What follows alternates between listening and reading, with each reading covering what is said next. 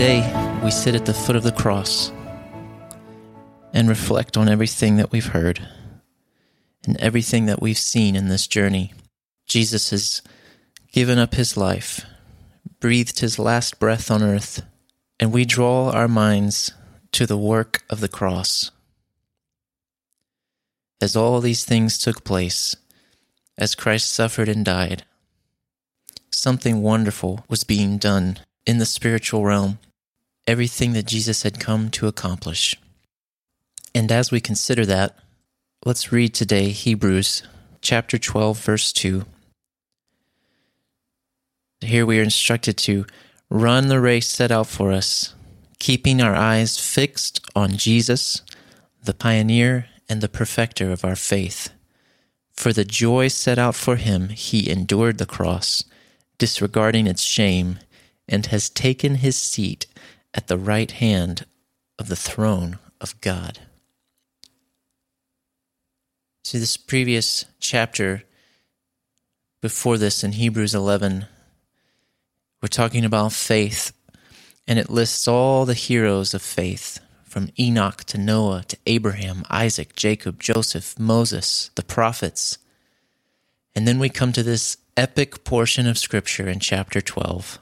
Therefore, since we are surrounded by such a great cloud of witnesses, we must get rid of every weight and the sin that clings so closely, and run with endurance the race set out for us, keeping our eyes fixed on Abraham, on Moses?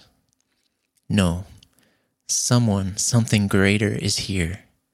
Jesus said in John 8:58, before Abraham was, I am. And here we have this profound mystery. Revelation 13 says that he was the lamb that was slain before the foundation of the world. Hebrews 11 even says that when Moses suffered, he suffered for Christ. See, Moses, like Abraham and all the fathers and mothers of the faith throughout the Old Testament, received faith by trusting in the Word of God, believing in His promises. They looked to something they had not yet seen. But now, the Word has become flesh.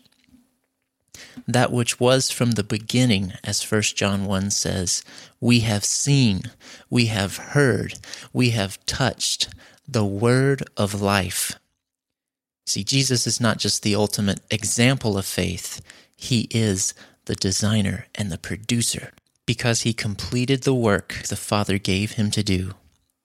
Again, in Hebrews 11, the King James versions describe faith as a substance, something tangible, and that is what we have in Jesus. As grapes are pressed and crushed to produce wine for the cup, from Jesus, pressed and crushed for us, flowed life giving faith to fill us, his vessels, for the glory of God. So we, along with Abraham and Moses, are made perfect in Christ Jesus, so that we may be with him forever. That is why Jesus did what he did. Everything we've seen he walked through in these 40 days the false accusations, the insults, the beatings, the long road to Golgotha, the humiliation and nakedness, the nails in his hands and his feet, the agonizing pain of the cross and separation from the Father. Jesus endured for Abraham, for Jacob, for Joseph, for Rahab, for David, for Elijah, for Isaiah, for you and for me, and thousands upon thousands of other believers, for us to be together forever as the family of God. This was his joy so we likewise endure any present sufferings, looking to Jesus as we eagerly wait for everything he has in store for us.